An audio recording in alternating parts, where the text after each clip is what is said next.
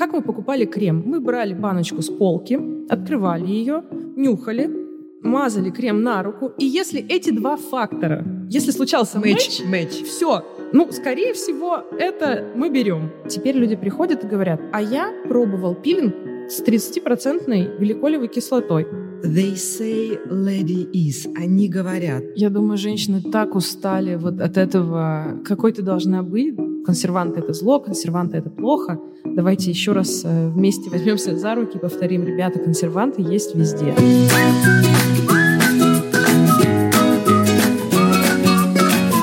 Всем привет!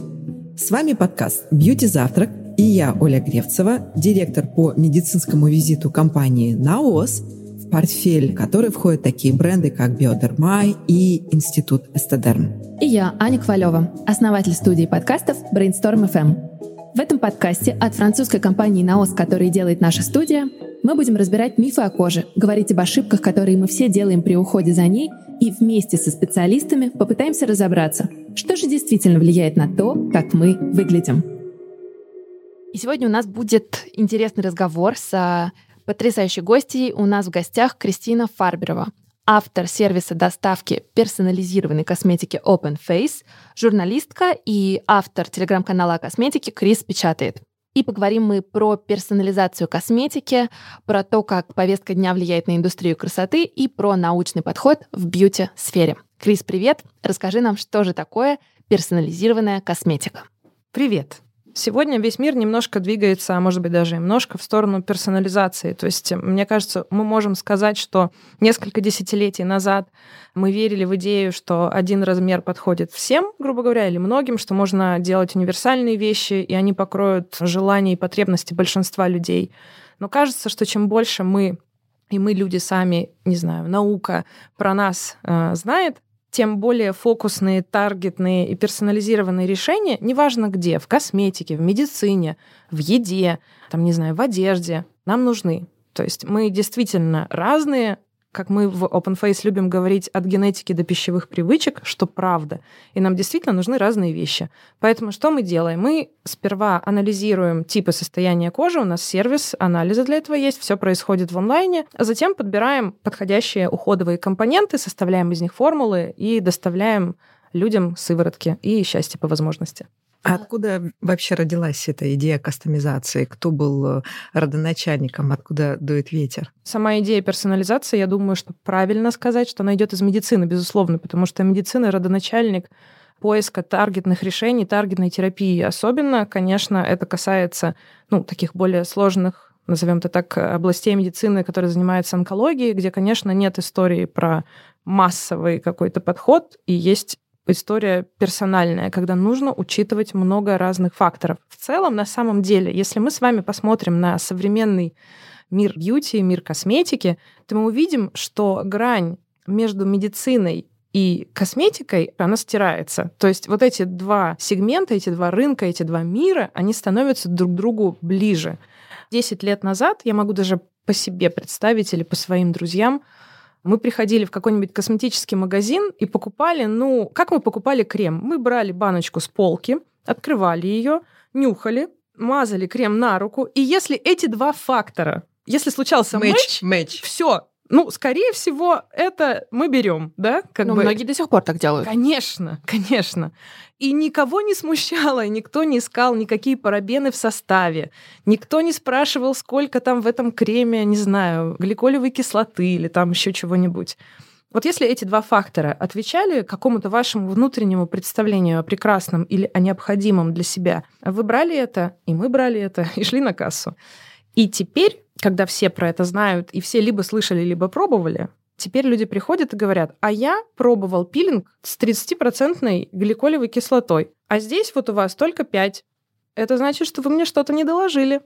То, что это пришло в массы, это здорово. Ну, то есть, как минимум, люди действительно стали в каком-то проценте, аудитория стала более осознанно подходить к выбору ухода, искать более эффективные уходовые средства.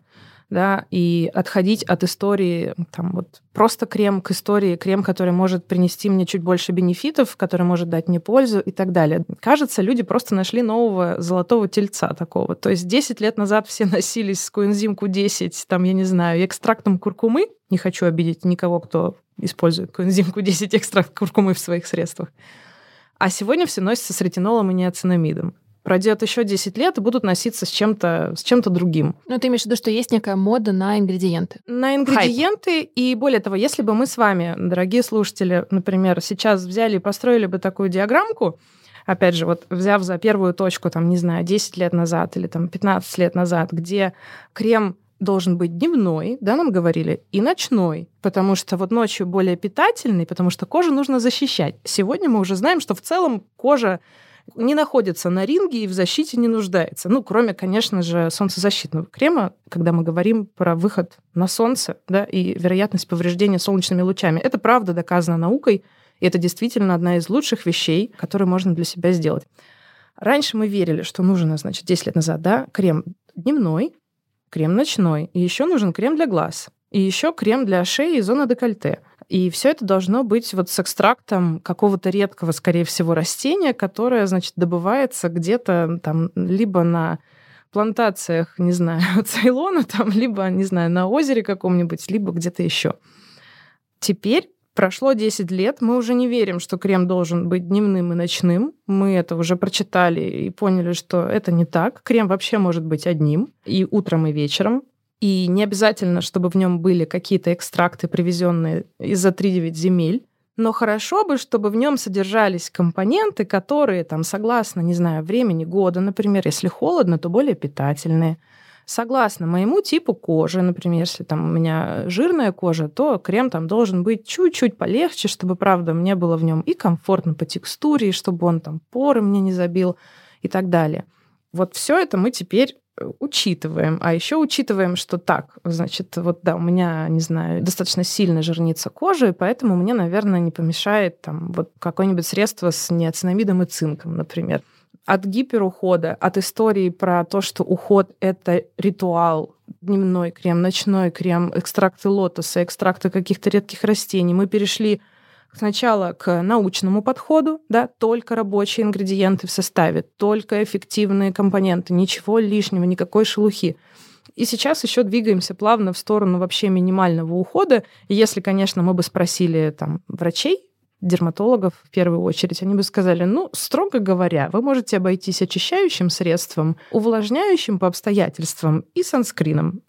И that's enough мы в этом подкасте часто говорим о том, что рынок настолько богат косметический, и сейчас угу. есть средства под любую прихоть, под любой запрос, под, э, не знаю, любое желание с любым ингредиентом, любой тип кожи, все что угодно есть у огромного количества косметических брендов. Если этого в избытке, в таком случае зачем нужна персонализированная косметика? Ну, персонализация в целом как раз помогает сориентироваться в этом всем. И персонализация — это в том числе тренд на минимальный, минималистичный уход, на оптимизацию. То есть, когда вы приходите в магазин, например, в интернет-магазин, вы приходите на Marketplace, открываете раздел «Косметика», и перед вами 100-500 наименований. И будем честны, даже имея достаточное какое-то количество знаний об уходе, ну, мы не всегда можем сориентироваться в том, как устроено то или иное средство, его не попробовав. Ну, в общем, вы видите витрину из кучи средств и попробуйте понять, какое из них вообще вам нужно, правда. Ну, Правильно какое? я понимаю, что тогда персонализированная косметика выполняет функцию подбора и именно консультации специалиста. Современная персонализация — это не история про уникальную баночку, в которой вам замешали вот этот экстракт с этим экстрактом, завернули и еще добавили одушку по вкусу, как вам бы хотелось. Это правильный подбор эффективных или просто полезных и невредных компонентов для ухода за кожей. Никаких этих знаний у нас нет. Будем честны, откуда мы эти знания получаем? Вот откуда мы узнаем, вот откуда ты, Ань, узнала, что у тебя, не знаю, там такая кожа, какая у тебя есть? Кто тебе об этом сказал? Мне правда повезло, потому что я общаюсь с огромным количеством потрясающих э, специалистов, дерматологов и так далее. И, ну, благодаря подкасту, в общем-то, эта возможность есть у наших слушателей. Я читаю телеграм-каналы, я смотрю Инстаграм. пока у нас не было инстаграмов и телеграммов в таком изобилии, раньше мы, скорее всего, либо приходили в косметический магазин, и консультант нас радовал этим знанием, да, ну вот у вас такая кожа, поэтому вам нужен крем, тоник и очищающее средство. Либо мы, если нам не очень повезло в генетической лотерее, мы приходили к дерматологу, например, с тин акне, да, с подростковым акне, и дерматолог нам сообщал о том, что наша кожа вот такая. Ну, а если у нас не было потребности в целом, ну, все с нами было плюс-минус средне нормально, не было потребности приходить к врачу, и мы не ходили к консультанту, то мы либо не знали, либо базировали это представление на том, ну, на каких-то внешних знаниях. Там, не знаю, прочитали в интернете, прошли тест, какая у вас э, кожа, ответьте на четыре вопроса, там, я не знаю, еще как-то. Соответственно, точки входа, где бы люди узнавали, кто они, грубо говоря, какая у них кожа на самом деле, что ей нужно, ее нет.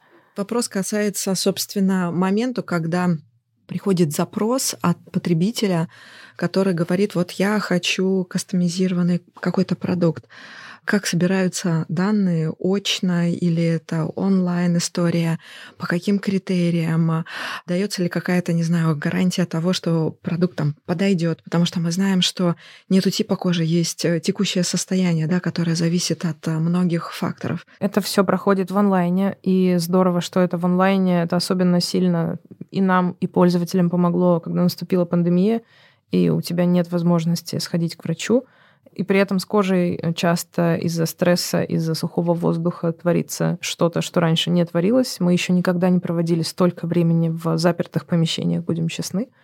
Поэтому это все происходит в онлайне. Это тестирование, которое пользователь проходит. Тест составляли дерматологи на основе медицинских, в том числе медицинских опросников медклиник в США.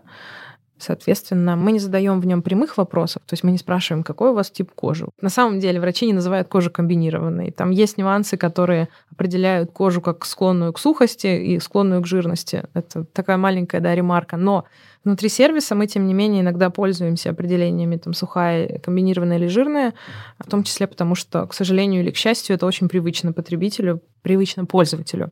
И от этого тяжело отойти.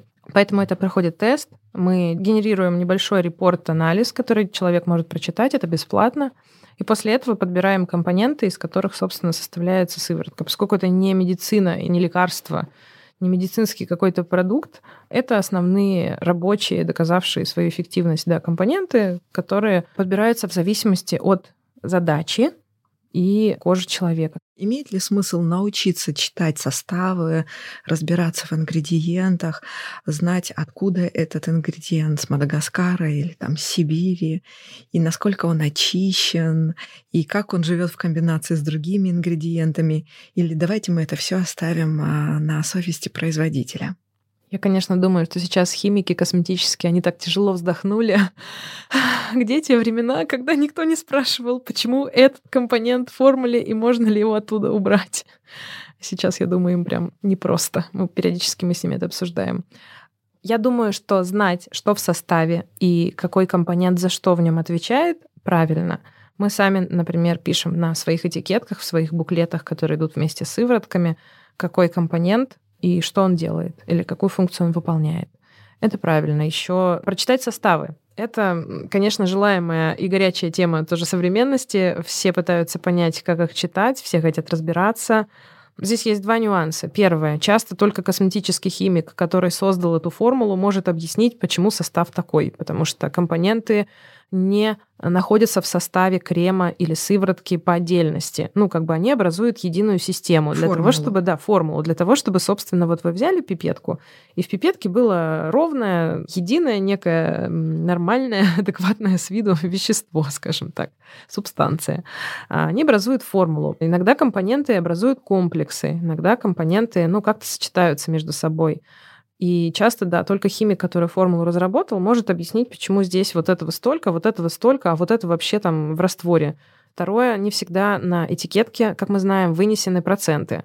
И не всегда мы можем знать, сколько конкретно какого-то вещества в формуле, в этой сыворотке или в креме состоит. От чего как бы наши догадки на тему, хороший это продукт или плохой, положили сюда достаточно или положили мало и пожадничали, но они немножко бесполезны, скажем так. Но есть, как мне кажется, несколько базовых правил, что первое, как мне кажется, нужно отстать от консервантов. К сожалению, это большое заблуждение, вызванное неграмотностью некоторых блогеров, которые часто это муссировали, что консерванты это зло, консерванты это плохо. Давайте еще раз вместе возьмемся за руки и повторим, ребята, консерванты есть везде. Везде что в нашем мороженом, я не знаю, или там в нашем пирожке с капустой, что в нашей сыворотке. Потому что если консервантов не будет, все загниет и развалится. Ну, так вот, в очень простыми словами. Консерванты помогают держать крем, сыворотку или другое косметическое средство в порядке, скажем так, сделать так, чтобы там не появились микробы и не зацвела другая жизнь и цивилизация. Поэтому с парабенами тоже все в порядке. Все современные исследования показывают, что ничего страшного в них нет, и в косметике они допустимы. Более того, Евросоюз даже не так давно принял поправку, по которой он будет штрафовать бренды, которые выносят на свои этикетки клеймы, да, такие заявления о том, что без парабенов, потому что это наводит и создает квази-ощущение у потребителя, что там, где этой этикетки нет, значит, этот продукт плохой. Второе, не всегда то, что компоненты находятся конце состава означает, что средство нерабочее. Очень многие компоненты вводятся в небольших концентрациях. Например, та же гиалуроновая кислота или те же церамиды, которые нам с вами уже известны. То, что они стоят в конце списка, абсолютно нормально. У них маленький процент ввода для вот той как бы задачи, которую они выполняют. Наверное, важно сказать, что сейчас есть достаточно большой тренд на отсутствие душек и красителей и эфирных масел в формулах. Это не безосновательно, поскольку действительно многие ассоциации аллергологов рекомендуют избегать, особенно людям, конечно же, с реактивной кожей или людям с кожей, которая склонна к реакциям на какие-то косметические или химические продукты, рекомендуют избегать косметики с красителями, косметики с эфирными маслами и с одушками. Поэтому сейчас тоже есть большой тренд в косметике на тему того, что давайте мы не будем добавлять запаха в сыворотки и кремы. В этом, конечно, тоже есть нюанс, потому что не все люди любят технический запах формул, а формулы, они имеют не самый приятный, я имею в виду, как химические и косметические ингредиенты имеют не самый приятный запах на свете. Это правда, и такой амбре не всем понравится. И вот, например, подтверждение твоих слов хочу сказать, что компания НАОС, лаборатория Биодерма провели исследование. У нас угу. есть гаммы, специально предназначенные под определенные нозологии, то есть кожные заболевания. Есть гамма Атодерм, угу. которая предназначена для, для кожи топиков, с, да, да. с атопическим дерматитом.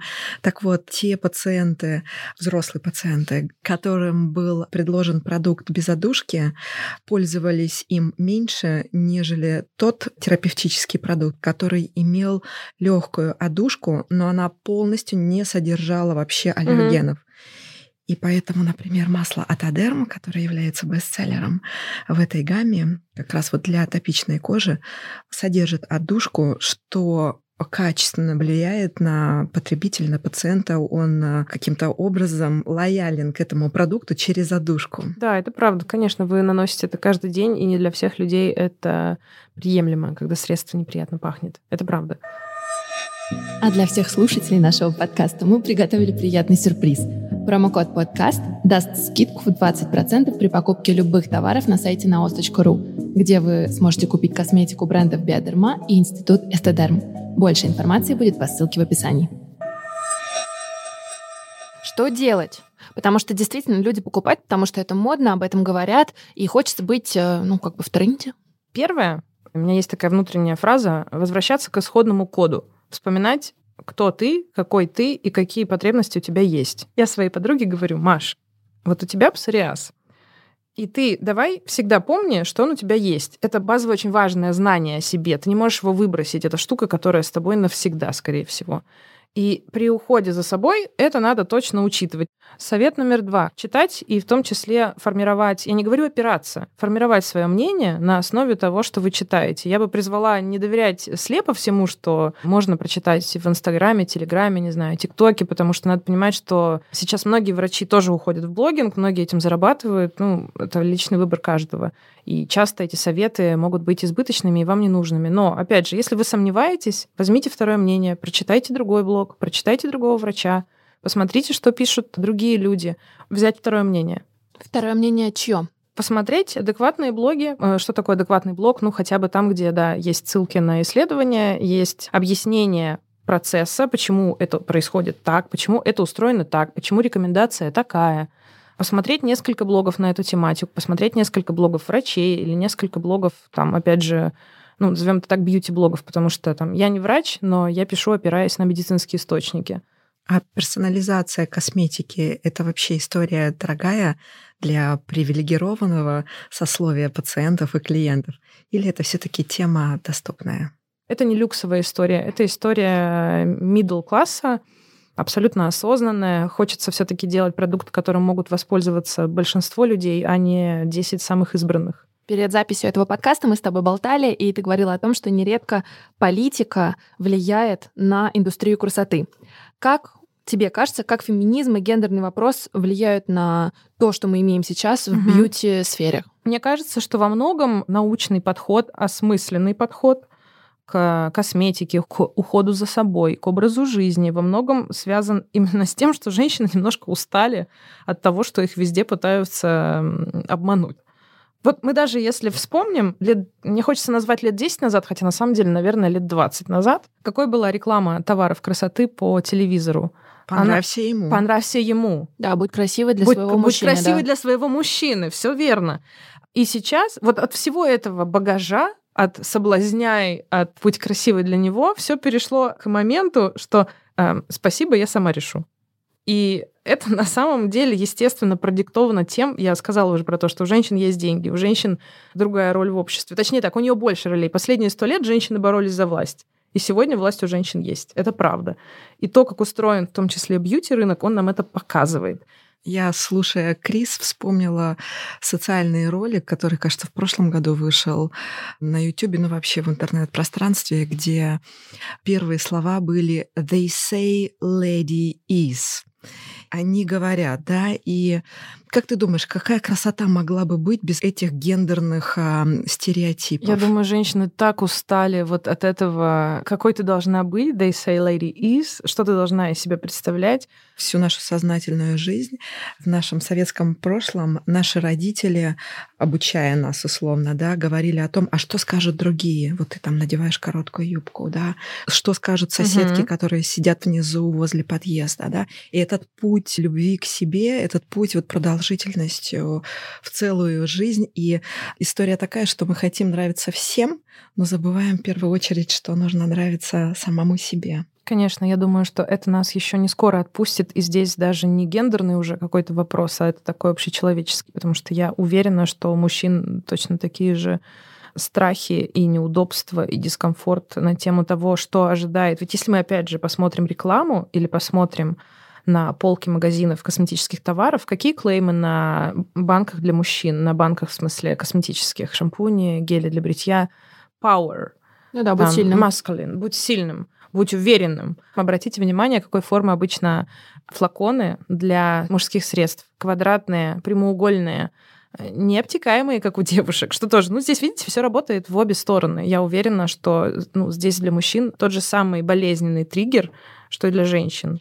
Ты еще упомянула, что людям свойственно сейчас ожидать от косметики вау-эффекта. Да, определенно. Я думаю, не только вау-эффекта. У меня есть внутреннее слово, ну, внутри моей голове, оно не совсем, не совсем правильное. Я называю это фастингом, хотя это не фастинг, конечно. Короче, это ожидание быстрых результатов. Это тоже, как мне кажется, заслуга канадской марки, которая сделала бум на рынке. История про то, что я сегодня намажусь, и завтра будет эффект. Я неделю попользуюсь, и уже должен быть результат. Это тоже, как мне кажется, как раз стирание границ между фармакологией и бьюти, ожидание, что косметическое средство очень быстро даст тебе эффект. А если быстро не дает, значит средство плохое. Косметика не всесильна, это нужно понимать. Косметика очень ограничена. У нее куча запретов, в том числе потому, что если медицина все еще худо-бедно работает в парадигме по рецепту, то косметика нет. Косметика — это массовый продукт, где каждый человек может прийти и взять с полки то, что ему понравится. И не всегда, к сожалению, и не все, разумеется, чем активнее вещество, тем больше ну, как бы контроля за ним нужно. Нужно понять, что за человек его купил, ему вообще это можно или нет, ему вообще можно это в той там, дозировке, в которой это продается, ему можно это так часто, как это написано в инструкции. Собственно, на самом деле, почему здесь в дело вступает персонализация и в косметике, и в медицине, потому что она позволяет не дать тебе купить лишнего. Она позволяет купить тебе то, что тебе, ну, как бы либо поможет, либо даст тебе просто, ну, поддерживающий комфортный уход. А, знаешь, что интересно? В индустрии красоты и вообще, когда мы говорим о ритуалах какой-то, да, бьюти-рутины, всегда есть некие правила, которые нужно соблюдать. Я знаю, что огромное количество девушек, ну, боятся сделать что-то не так. Как тебе кажется, почему уход за собой связан с таким количеством а, страхов и вот этой некой секретностью? Я недавно открыла страницу какого-то западного глянцевого издания и увидела там строчку условно, Мэри там какая-нибудь рассказывает о секретах своего ухода. И я как раз тоже... Ну, это самый кликбейт заголовки. Да, всегда да, я секреты. Тоже, тоже подумала, а почему секретов? То есть почему вообще история с красотой, это же вот это секреты Клеопатры, знаете, там всегда связана, правда, с какой-то, с магией. То есть красота равно магия. Я вспоминаю отличную совершенно книгу Петра Талантова, она называется «Доказательная медицина от магии до поисков бессмертия». Она, конечно, в большей степени про медицину. Кстати, всем советую прочитать, правда, чтобы понять, почему мы сегодня лечимся и болеем так, как лечимся и болеем. Она, конечно, в большей степени про медицину, но на самом деле про как бы косметику или такую бытовую часть нашей жизни там тоже много. И вот там есть очень правильная мысль о том, что вот эта вот косметическая или медицинская магия во многом основана на естественных, интуитивных идеях, которые появляются из-за того, что мы плохо себе представляем, как устроено наше тело, и как вообще возникают те или иные там, болезни, те или иные вещи на теле. Ну, то есть типа, мы плохо себе представляем, как появляется прыщ, как он зарождается, вообще почему он зарождается. И поэтому у нас появляется миллион теорий, представлений, страхов, э, табу, барьеров, я не знаю, там, э, связанных, собственно, с этим самым прыщом.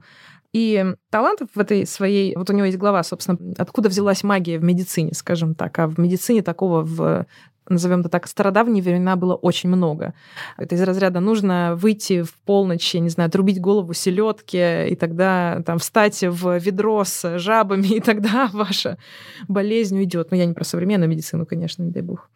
И вот эта вот магия, секретность, она строится на трех главных принципах. На очищении и передаче свойств при контакте. Это как раз что вот пойти э, отломать голову рыбе, и тогда болезнь уйдет и символизме. И я почему про это вспомнила? Потому что вот самый первый, например, пункт очищения, он для косметики и мира ухода за собой очень актуален. И если условно в 15 веке люди изгоняли, и церковь изгоняла демонов и таким образом очищала душу и тело больного, да, то в 21 веке все хором изгоняют токсины нет большего наслаждения, чем, чем избавить тело и кожу. Внимание, кожи тоже. Если вы откроете, не знаю, Google и там поищите что-нибудь типа там вывести токсины или очистить кожу от токсинов, очистить организм от токсинов, то вот э, такого булшит бинга там будет очень много. Очень много страниц, очень много продуктов, описаний, карточек товаров будут посвящены этому. Хотя, конечно же, это полная ерунда. И да, это вот бич 21 века, плохая экология, синий свет равно, значит, загазованность вашего тела. Есть такое, что наука — это новый инструмент в маркетинге, именно в индустрии красоты. Потому что кажется, что это просто новый способ что-то продать, вот так вот объяснив, как это работает. Это и баг, и фича, как говорят в IT. Да. Наука, безусловно, это новый маркетинг, в том числе, в том числе для мира красоты. Это и хорошо, и, наверное, в чем-то хорошо, в чем-то плохо. Хорошо, потому что это просвещение, хорошо, что у нас больше правдивой, адекватной информации. Правда, куча мифов уходит в прошлое куча мифов, которые в том числе могут действительно, ну не то что трагично или драматично повлиять на здоровье или на состояние кожи, но, прямо скажем, не слишком хорошо. Там, не знаю, сегодня мы уже в не в массе, может быть, своей, но люди уже немножко знают, что скрабы это не супер полезно, что это действительно может травмировать кожу. Знают, что домашние маски, не знаю, с смешанное яйцо в стакане с туалетной бумагой это не замена хорошей косметики, которая в некоторых случаях, правда, может сделать свое дело. Действительно, косметика сегодня находится на достаточно высоком уровне. Есть очень много хороших сильных продуктов, которые могут даже легкие уже считающиеся медицинскими кейсами поправить. Я имею в виду там легкие степени акне, например, поправляются косметическими средствами. Для этого далеко не всегда нужны рецептурные, это правда. Слушай, а вот эта тенденция, что появляется достаточно большое количество инди-брендов новых, mm-hmm. в том числе от бьюти-блогеров, которые вроде бы разбираются в этом и даже в научной среде являются некими авторитетами, как тебе кажется, это хорошо? Если это хорошие бренды и с хорошей миссией, не знаю, позиционированием, сейчас многие бренды, например, в том числе занимаются благотворительностью, у них есть социальная миссия, это ну, как минимум здорово. Почему нет? Они помогают организациям и фондам если они делают хороший продукт, который полезен, не вреден, несет какие-то бенефиты, мне кажется, это здорово. Недоверие к российским продуктам точно совершенно есть. И оно только недавно чуть-чуть начало меняться в сторону оттепели, но я думаю, пройдет еще очень много времени, когда это коренным образом изменится. Ну, Вам это мешает? Ну, пока нет, но я вижу, что, разумеется, в массе своей, если говорить, во-первых, э, какую-то мини-эпоху нужно пережить, когда люди смирятся с тем, что в России тоже можно делать хорошую косметику. И правда можно, потому что на самом деле, как и в любой другой стране мира, все зависит не от того, где вы находитесь. Например, OpenFace и многие другие российские бренды закупают сырье в тех же компаниях, в которых его закупают другие мировые производители. То есть, грубо говоря, мы покупаем одни и те же церамиды, один и тот же неоцинамид, потому что мы все покупаем у одних и тех же больших производителей сырья, компаний, которые производят химическое, косметическое сырье. Соответственно, и в России, как в других странах, есть большие фабрики и производства, которые занимаются производством и варкой, разработкой косметики. Они тоже покупают современное оборудование, ну, потому что они тоже хотят работать и зарабатывать. И, конечно, хотят производить качественные продукты. Дальше в России тоже есть хорошие косметические химики, которые разрабатывают хорошие формулы, у которых есть насмотренность на продукты.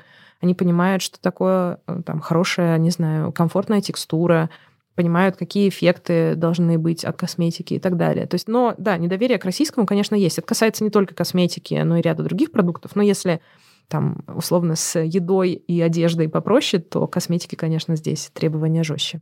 Но еще, знаешь, принципе, запустить свой косметический бренд кажется особенно модно, да, в последнее время? Я думаю, да. Мне кажется, что в ближайшие там 2-3 года мы увидим еще много, прям много новых косметических брендов от инфлюенсеров, из, из России и от инфлюенсеров в том числе. А почему? Это приносит деньги или это, как, знаешь, салон красоты открыть в свое время?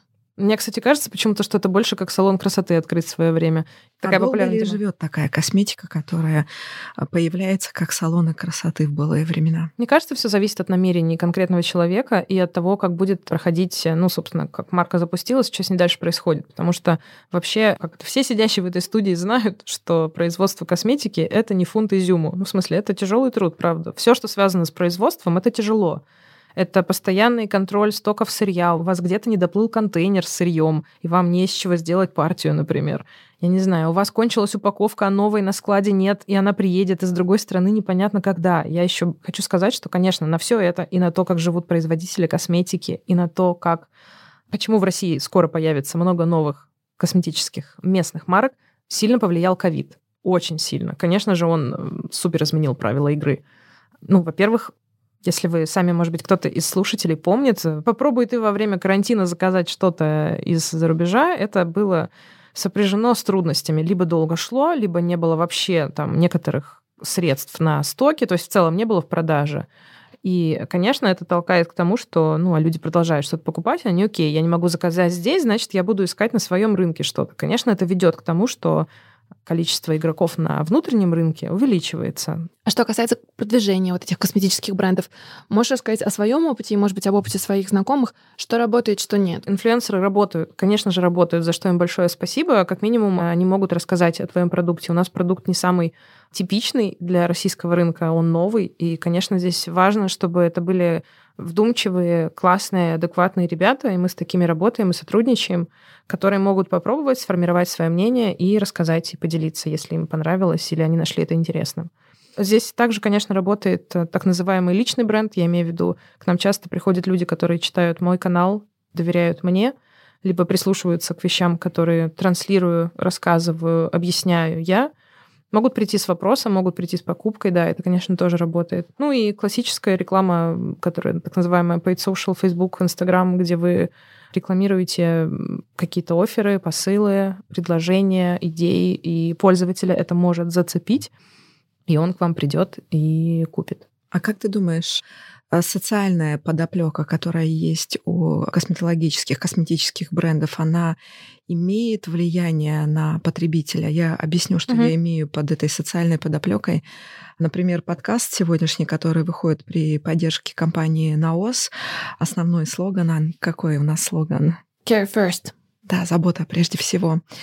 И эта история не только транслируется через продукты, когда мы предлагаем средства, которые не убирают последствия, а влияют на причину да, угу. патологии кожной, но это еще очень большая социальная история, когда раньше, допустим, мы смотрели на иерархию, вот эту вот пирамиду пищевую, человек был наверху, а сейчас он находится в экосистеме, и мы понимаем, что это крайне важно, да, то, что мы оставим после себя.